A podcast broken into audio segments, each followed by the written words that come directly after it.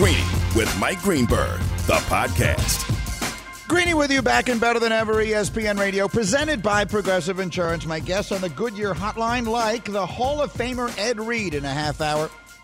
He'll join me here. His Ravens got a big date in Buffalo coming up on Saturday night. So much football to get into, and then we will dive deeply again into this James Harden trade. But the football news, if you are just getting close, and, and again, Christine Lisi just gave it to you in the Sports Center there. Uh, Adam Schefter all over TV with me this morning reporting that the Jacksonville Jaguars and Urban Meyer are very close to a deal that will bring Urban, the legendary college coach, to the NFL. And if you're wondering why that's a job that would be intriguing to him, Field Yates has a very good tweet I just came across in which he says more than any other job, the Jaguars offer the opportunity to shape a roster going forward as one sees fit.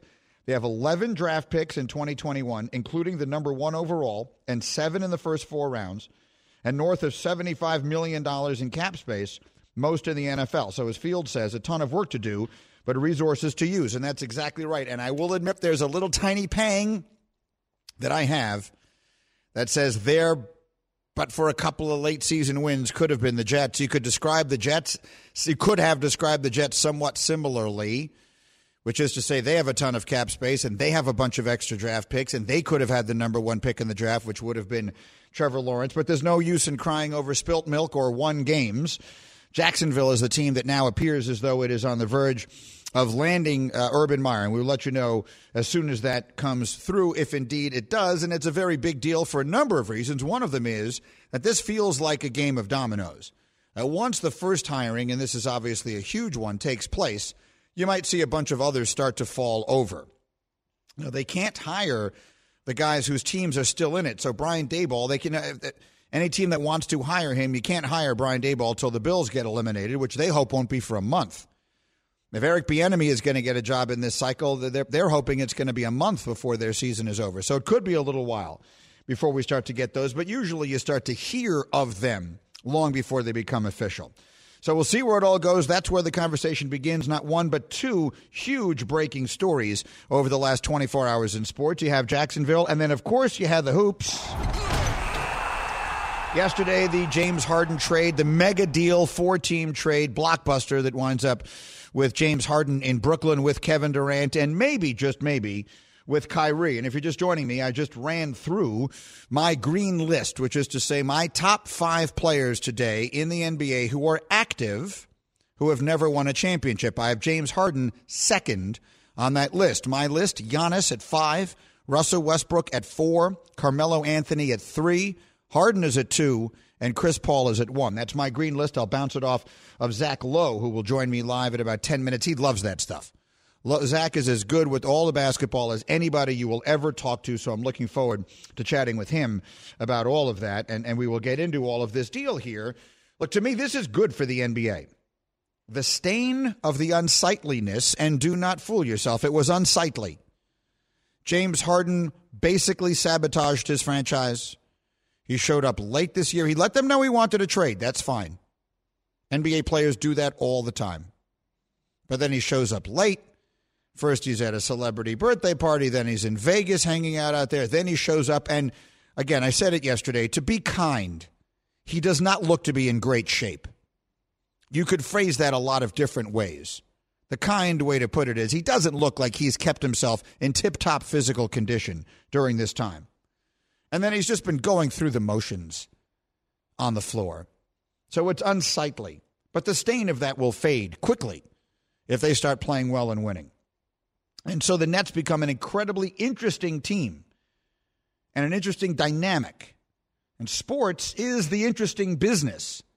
So all that is good for the NBA, and it is very good, obviously, for the Brooklyn Nets. How good does Vegas think it is? Very good. The Nets, before this deal, had been five and a half to one to win the championship at Caesars Sportsbook by William Hill. After the trade, they are now the second favorite at three to one behind only the Lakers. They are the favorite now to win the NBA's Eastern Conference, I think, with or without Kyrie. The Kyrie factor obviously remains a huge one, and it hovers over the franchise and the entire league until there is some resolution to it, and there's no indication that that, any resolution at all, is coming anytime soon. So, a couple of different things that I've heard on ESPN over the last day or so that I wanted you to hear. First of all, Tony Kornheiser on PTI yesterday, I thought had really interesting thoughts on Harden to Brooklyn. I will say this about Harden. He's a great, great, great talent.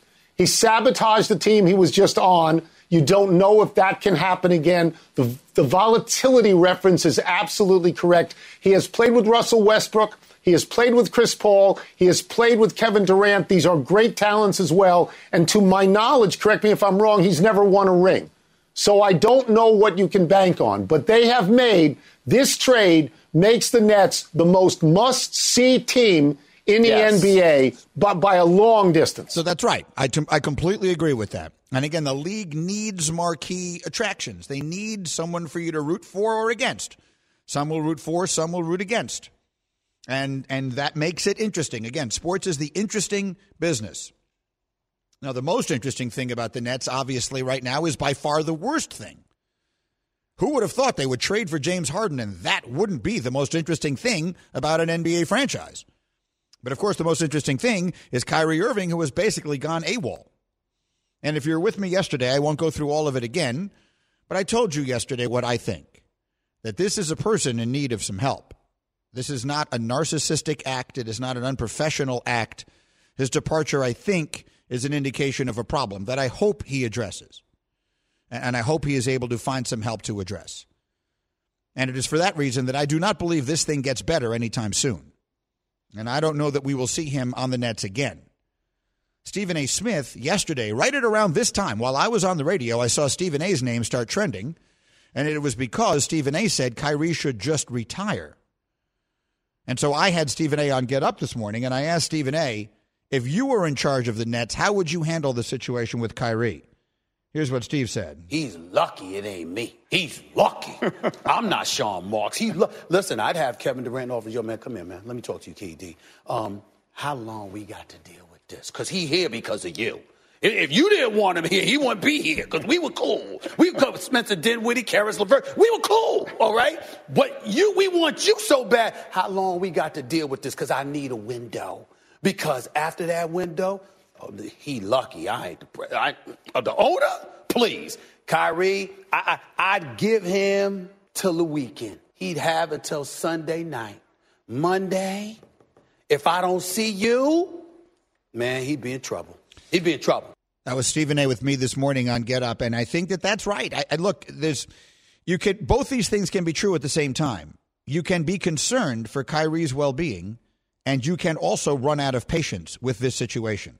And those two might both happen at the same time.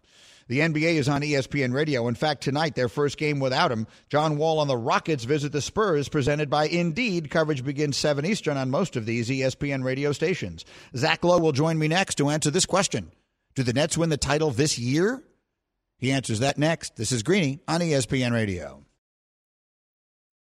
This podcast is proud to be supported by Jets Pizza, the number one pick in Detroit style pizza. Why? It's simple. Jets is better. With the thickest, crispiest, cheesiest Detroit style pizza in the country, there's no competition. Right now, get $5 off any eight corner pizza with code 8SAVE. That's the number eight, S A V E. Go to jetspizza.com to learn more and find a location near you. Again, try Jet's signature eight corner pizza and get $5 off with code 8SAVE. That's the number eight, S A V E. Jet's Pizza. Better because it has to be. Hi, it's Mike Greenberg letting you know ESPN Bet is ready to take you through all the biggest sports moments this spring. The official sportsbook of ESPN has exclusive offers and markets from Scott Van Pelt, Stephen A. Smith, and me, plus many more. From the playoff intensity to finally getting out to the ballpark, there's no better time for sports fans. Sign up today. New users get a bet reset up to $1,000 in bonus bets if your first bet doesn't win. Download ESPN Bet today. What a play! Must be 21 plus and present in select states. Gambling problem? Call 1 800 GAMBLER. Terms and conditions apply. See app for details. Greeny, the podcast. Greeny with you on ESPN Radio. I'm presented by Progressive Insurance, and joining me now on the Goodyear Hotline, the man whose podcast is as good with basketball as literally any you will find anywhere. The Low Post. His name is Zach Lowe, and he is with me here on ESPN Radio. Hello, Zach Lowe. What's up, Greeny? All right, I love doing this with you. Before we talk about how good the Nets might be, I love the list. So I do a green list every single day on this show. And here was my list today the top five active players, historically speaking, not this minute, but active players who've never won a championship. Because I was trying to figure Ooh. out where, where I would put Harden on the list. Here's my list Giannis, five, Russell Westbrook, four, Carmelo Anthony, three, James Harden, two, and Chris Paul, one. What do you think? Chris Paul won. I love it, Greeny. That is a true basketball nerd's choice. I think that's a pretty good list. I mean, you could get a lot of debate that Harden should go over Paul, but I don't disagree with you that Paul's track record is kind of underrated. He's a legit superstar. He wins everywhere he goes. Who is a tough cut? Are we missing any tough cuts there? I had a little bit of difficulty leaving off Damian Lillard, who and, and you and I have talked about this Ooh. a million times. He's one of my favorite players in the sport, but I just couldn't. I couldn't I couldn't put him ahead of Giannis. Like I needed to put one of the young players in the NBA onto this list, and Giannis clearly belongs. He's already a two-time MVP. I mean, he's he's kind of already a historical great, despite how young he is. So I, I, I couldn't. And then and then where to put Carmelo was a conundrum because you know no player has done less winning than Carmelo has with all the other things he's accomplished. So I I struggled with those two. Yeah, those are the ones. I mean, you're right that Giannis is a two-time MVP. That puts him in rarefied air. I mean, even rarer is to win two in a row. So I don't have a big problem with that. Dame is a Dame is a tough cut, but when you look at how high Carmelo is going to rank in scoring, I think it's fine to put, you know, show a little deference to the elders of the league. I guess Dame will get on that list soon enough, or hopefully for his sake, he gets off it at some point. I like bouncing the stuff off of Zach Lowe because he's just terrific with this. So now, now let's get to the business at hand. Let's go through two different realities one with Kyrie and the other without. How good is Brooklyn? Are, are they a championship team in, in either scenario or both? Uh, for sure, with. Without uh, gets dicey just because of all the depth they gave up to get James Harden, and to some degree, James Harden is insurance against the without scenario. You have two stars minimum either way, if everybody is healthy. But they've given up so much depth that the two star model for them, part of the point of being a big two instead of a big three is that you often have much better depth. You can go 10, 11, 12 deep in quality NBA players, which is what the Nets were. They can't do that now without Kyrie. So that one is questionable to me. But uh, we can all make jokes about how are they going to share one ball, this, that, and the other thing. If if those three guys are healthy, this team is absolutely a championship contender and maybe the favorite in the East. And without Kyrie? Without Kyrie, I think they still have a shot to make the finals. I mean, James and KD are that good, and they have a decent, like, they can make an eight man rotation. They'll get a buyout guy, they'll get another center. They can absolutely still win the East, but it's more of like they maybe need, need a little luck. It's a dogfight with Milwaukee. If Miami rises back up, that could be a problem. But they're just sort of more just in the mix with everybody else. Uh, Zach Lowe is with me here on ESPN Radio, and I guess that you have to ask the question that no one seems to know the answer to. What is your sense of how this thing with Kyrie is going to play out? Hey man, if I knew that, I'd be writing it right now on ESPN.com. I'm not even sure the Nets know that. I'm not sure anybody outside Kyrie's orbit knows that. I mean, this is fast becoming one of the strangest things um, I can recall. Look, we all go through periods where we need to step away for a little while for whatever reason. I don't think that that's shameful or abnormal. Uh, violating the COVID protocols is not an awesome look, but the longer this goes, the weirder it, it gets. And and at some point, you you do have an obligation. You're being paid thirty plus million dollars to play NBA basketball. You signed a contract. At some point, you do have an obligation to your teammates, to the organization, to to show up and play. And and do you have any sense then of where the patience level is with Brooklyn? Is, I mean, is this something that could go on indefinitely? What is your sense of how long they're willing to let it sit before there is some drastic action? Well, I think, you know, Sean Marks releasing that statement yesterday was step one in, I don't want to say putting pressure on Kyrie, but sort of letting him and the world know, hey, hey, we're watching this, and at some point we're, we're going to need an explanation, and the public is going to need an explanation. Obviously, their their patience is not going to be indefinite. I think the Harden trade sort of provides a little bit of a distraction for a little while. They have an exciting new thing, an exciting new toy to play with. But yeah, they're going to want Kyrie back pretty soon. I mean, it's already surprising. You know, there there were there was some hope that he would be back with the team for Tuesday's game. That obviously didn't happen. Now Woj is reporting he's not going to be back at all this week. maybe next week. I mean, at some point, it's it's going to become an issue. Do, do, you? Well, I mean, you already said you don't, but I mean, do we even know why this is happening? I, I, it, because my, my, feeling has been, and I, I, well, I don't even go into my feeling. Do you have any sense of why this is happening? I, I don't. I mean, I've seen reporting from our, our former colleague Ian Begley, who who reported that Kyrie was upset over Jacob, uh, the officers that killed Jacob Blake in Wisconsin, not being charged with anything. Obviously, there's been all sorts of uh, madness around Washington D.C. That could be it. I mean, Kyrie has been very involved in in uh, philanthropy and all of these issues of social justice, so that could be it. You know, I I, I just I hesitate to even guess because uh, you know I don't know Kyrie's business and and and there is a lot going on, but I, I'm not sure anyone really knows the, the, the specific answer. If the Nets know, they're certainly not saying. Right. Yeah, the way they're acting suggests that they have an idea that this that there's a real problem here. We'll see where it winds up. Zach, you know I always appreciate it. Thank you, my friend. We'll talk soon. You're the man, Greeny. Have a good weekend. All right, that's again the Low Post podcast, which is outstanding. And I don't need to tell you that because I was on it once and the reaction to it was unbelievable. So clearly, everybody who loves basketball knows that's the podcast to listen to. All right, coming up next, the Hall of Famer, the legend, one of the greatest players in NFL history, Ed Reed, will join me. Greeny, the podcast. Greeny with you on ESPN Radio. I come to you live every day from the Seaport District at Pier 17, brought to you by Chase. Oh, look at that. That is a picture of Nuno and Bubba, the hardworking core staff of this program. Nuno, the man behind the numbers. Bubba, the man behind the hair, who cut off all of his hair in what I think was just a disgraceful mistake. Uh, we hope to have Ed Reed for you coming up here shortly. Having a little trouble finding it. Hopefully, we'll have him as the, the Baltimore Ravens who made him a legend, uh, will get set to play a playoff game this weekend. I mean, you can't ask for more than you're getting out of these four games this weekend. I think it has the chance to be an extraordinary NFL weekend, and we will get to plenty of that. But the big NFL story today, we are waiting to see if Jacksonville and Urban Meyer close this deal. Adam Schefter has been reporting that they are close. And I can tell you, having worked with Shefty and known him now for almost 20 years, the tone in his voice again i'm hesitant to sort of read too much into this because he was careful to repeatedly say to me greeny it isn't done yet. Greeny it isn't done yet.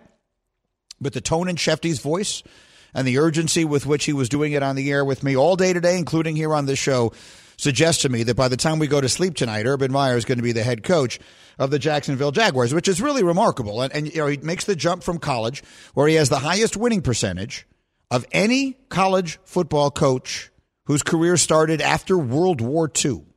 Better than Saban, better than Paterno, better than any of the legends, Bear Bryant, anyone you want to insert.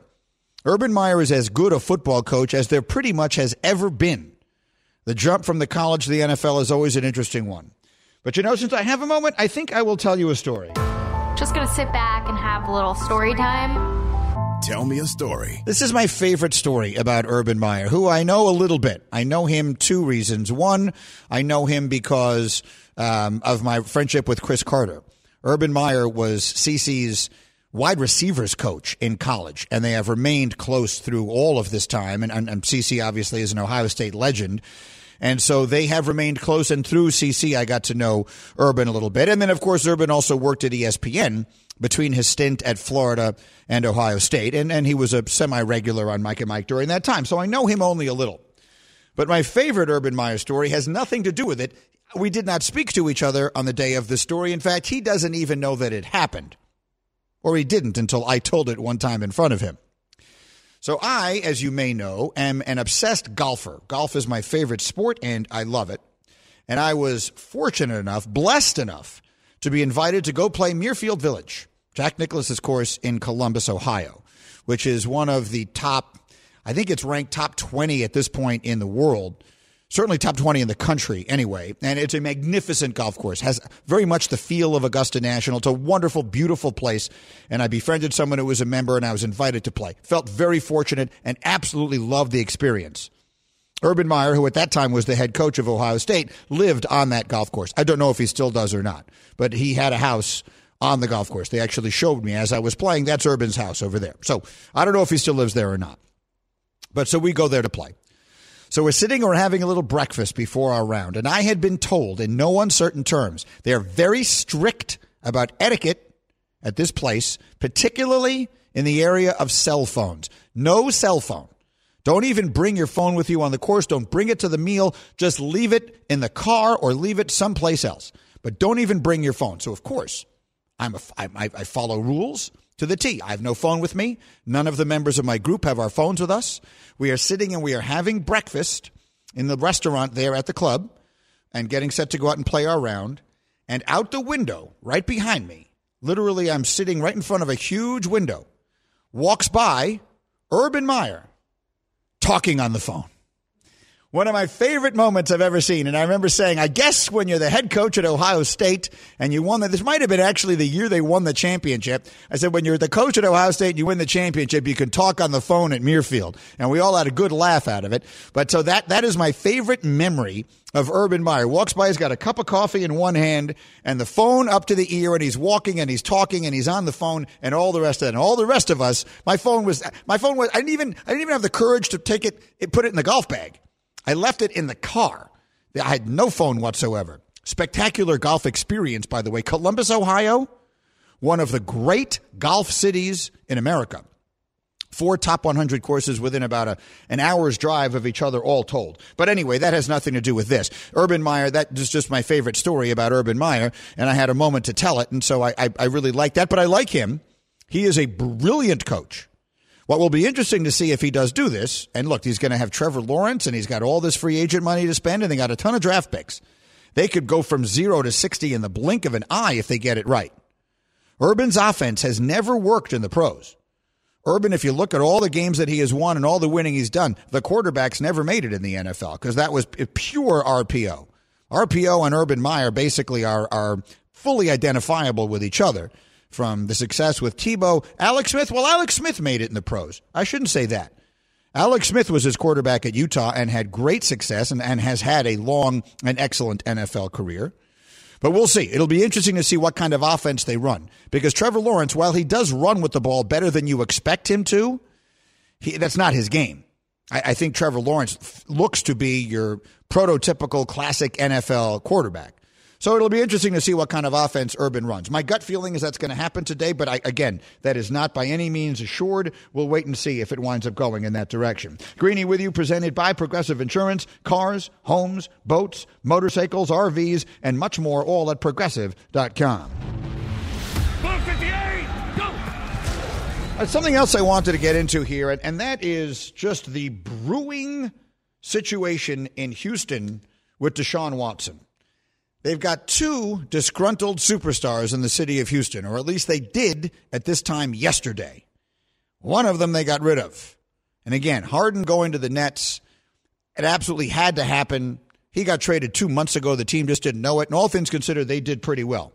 They had no choice but to get rid of him. The Houston Texans are on the absolute opposite end of that spectrum.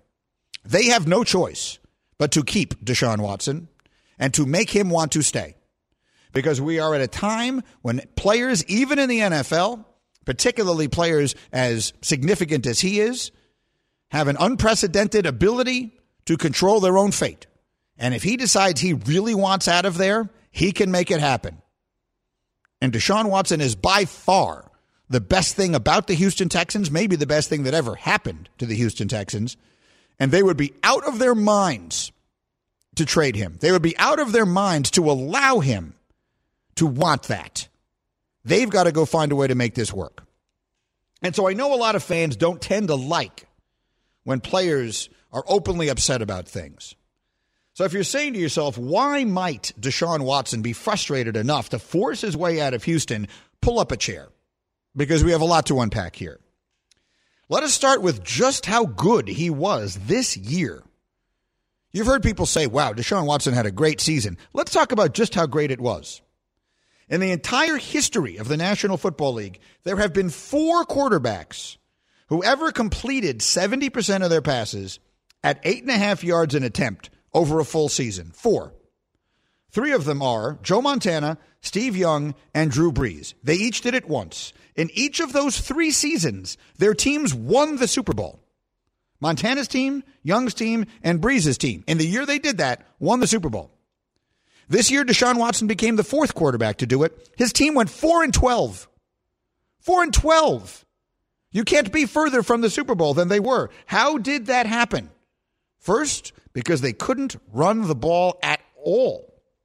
They had the fewest rushing yards in the National Football League this year. But a bigger problem, their defense was unimaginably terrible. 15 seasons now, ESPN has been tracking defensive efficiency. That adds up to 480 teams, 480 defenses that ESPN has tracked statistically in terms of defensive efficiency. This is what analytics are. Out of those 480 teams, Houston's defense this year ranked 478th. 478 out of 480. That is why you saw that clip of J.J. Watt apologizing to Deshaun when they were walking off the field when their season was over. Because Deshaun Watson gave them one of the greatest seasons of all time and was surrounded by total trash. Remember, too, this is a franchise that traded away DeAndre Hopkins, who had been first team All Pro three consecutive seasons leading into that. The combination of Watson and Hopkins led the NFL with 25 touchdown catches, 25 touchdowns in that in that combination, more than any other pair in the NFL. They traded away De- DeAndre Hopkins. He went to Arizona and caught 115 balls this year. And now the Texans not only aren't paying, it seems, any attention, or worse, paying lip service to what Deshaun Watson thinks they should do, but they have very little opportunity to get better. Nick Caserio has his work cut out for him because they don't draft until the third round this coming year because they traded two twos, excuse me, they traded two ones and a two to Miami for Laremy Tunsil. Meanwhile, the franchise's other legend, the franchise has two legends in its history J.J. Watt and Andre Johnson. Andre Johnson, whom you have forgotten, even though he was one of the best receivers of all time. But you have forgotten him because the team was so bad all the years that he was there. And he was the least of the self promoters, maybe of any receiver ever. Andre Johnson had not sent out a tweet in two years that was not an advertisement for something. But he tweeted that Deshaun Watson needs to stand his ground because the Texans have been known to ruin careers. You think he's not being serious about that? You think this doesn't matter to Andre Johnson? You think those aren't serious feelings? He hasn't tweeted in two years. That's the only thing he's posted.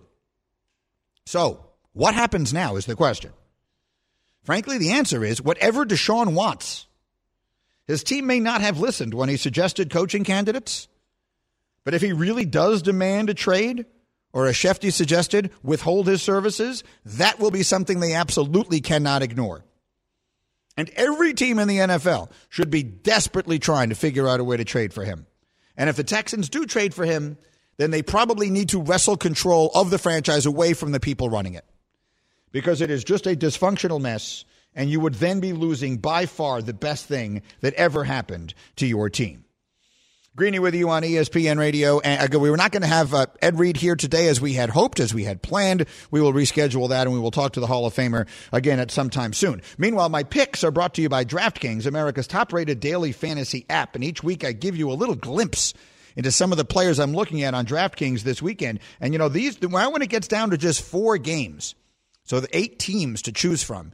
Then is when the little tiny differences start to really matter because everyone, you only have so many options. I mean, there are only so many quarterbacks that you can take and all the rest of that. So to me, the question is do you go all in on somebody?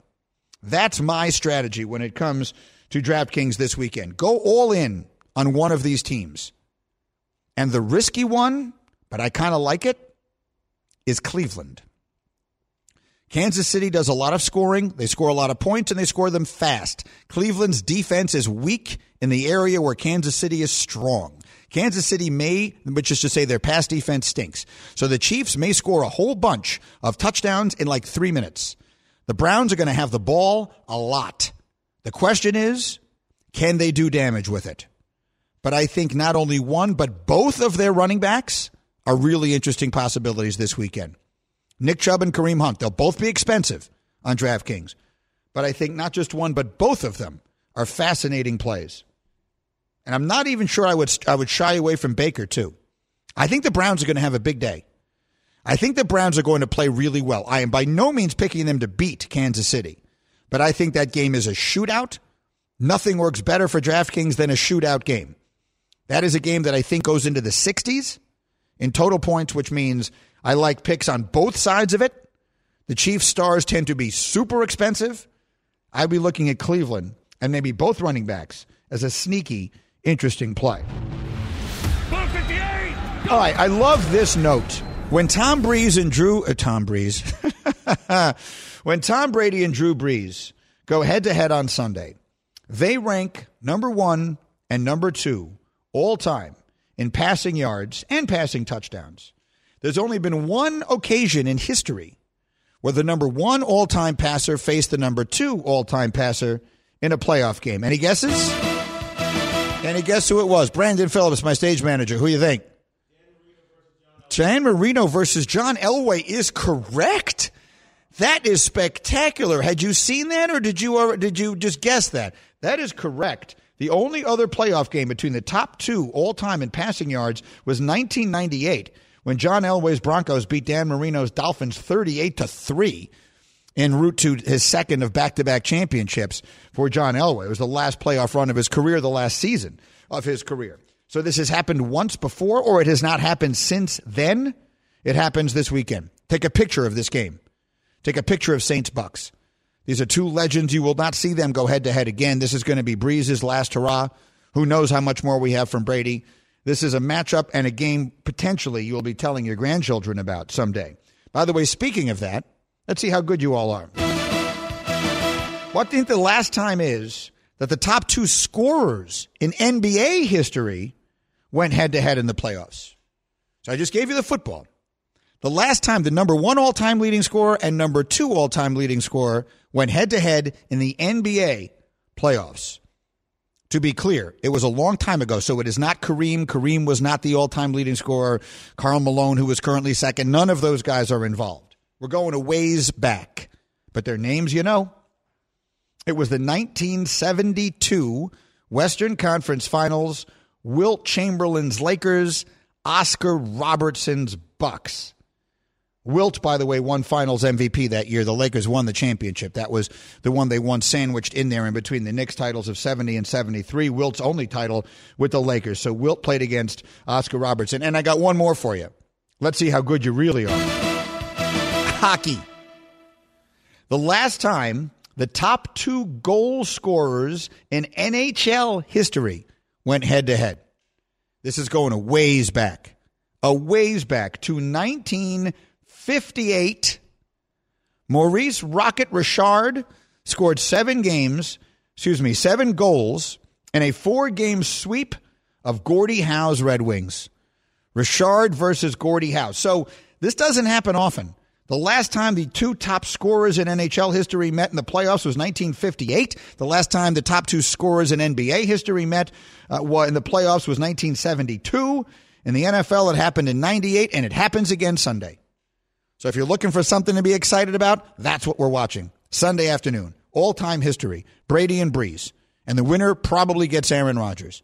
So you can't ask for a whole lot more than that coming up this weekend in the NFL. Greeny with you on ESPN Radio. All right, one more piece of business before we wrap it. The Brooklyn Nets are acquiring Houston's James Harden in a blockbuster deal. He gets his wish in every way. This trade makes the Nets the most must see team in the yes. NBA by a long distance. All right, of that, Mr. Kornheiser, there is no question. The Nets now become the most interesting team in basketball, and sports is the interesting business. They need things to happen that you are interested in, and so I can't imagine anyone isn't interested to see how this goes in Brooklyn. So there are a million different ways to take apart this trade and take apart this deal and take apart what it has been and what it will be. So we'll take them in order. First, the way Harden went about getting himself out of Houston was shameless and shameful. This is a man getting paid $40 million by an organization that gave him everything you could ever possibly want. And him wanting out of there is fine. I have zero issue with that. But him behaving in such a way that he didn't show up for training camp and he's out there at a celebrity's kid's birthday party and then he's in Vegas and he's all that stuff and then he shows up completely out of shape and basically sleepwalks through the beginning of this season. That's shameless and it's shameful. But it is the way these things sometimes tend to go. And the stain of it doesn't tend to last. So I'm not sitting here telling you this is something that I think will stick to him because it will not. The way this thing will be judged will be exclusively by how it goes going forward. And for that, it is completely on the players now. When LeBron and D Wade and Chris Bosh got together in Miami a generation ago, they made the decision we are each going to sacrifice whatever it takes in order to win championships. Bosh sacrificed everything. He was capable of being the best player on high level NBA teams. He became by far the third wheel. Dwyane Wade basically sacrificed being the star of his own team. They figured out in order to win, this had to become LeBron's team. So the sacrifices were there, and LeBron sacrificed in his own ways as well. And you're seeing it now with LeBron and Anthony Davis. LeBron more and more willing to cede to Anthony Davis, who at some point soon is going to be the greater player on that team. So it's on KD and James Harden to figure that out together, and they will. We've been told by everybody that these two put this thing together in LA. During this abbreviated offseason, they got together and they decided, let's play together. Let's make this happen in Brooklyn. The big question, the hundred thousand, the million dollar question, the hundred million dollar question is where is Kyrie and what is he going to be in this? And when will we know? And unfortunately, we have answers to none of those questions. But the answers to those questions will determine a lot because it's as simple as this those three together, working together, in my opinion, are easily the best team in the Eastern Conference, and I think have an excellent shot, maybe f- close to 50 50, maybe even 50 50, to beat LeBron and the Lakers and win the championship. Without Kyrie and a lot of the depth they gave up to get Harden yesterday, I think the Nets become a primary contender in the Eastern Conference. I wouldn't put it past those two guys to get them out of the East into the finals, but I put them a decided step below the Lakers. So Kyrie holds all the cards. And what he decides to do with them and when he decides to play them is anybody's guess. Thanks for hanging out today. I'll see you tomorrow morning on Get Up and then back here on ESPN Radio.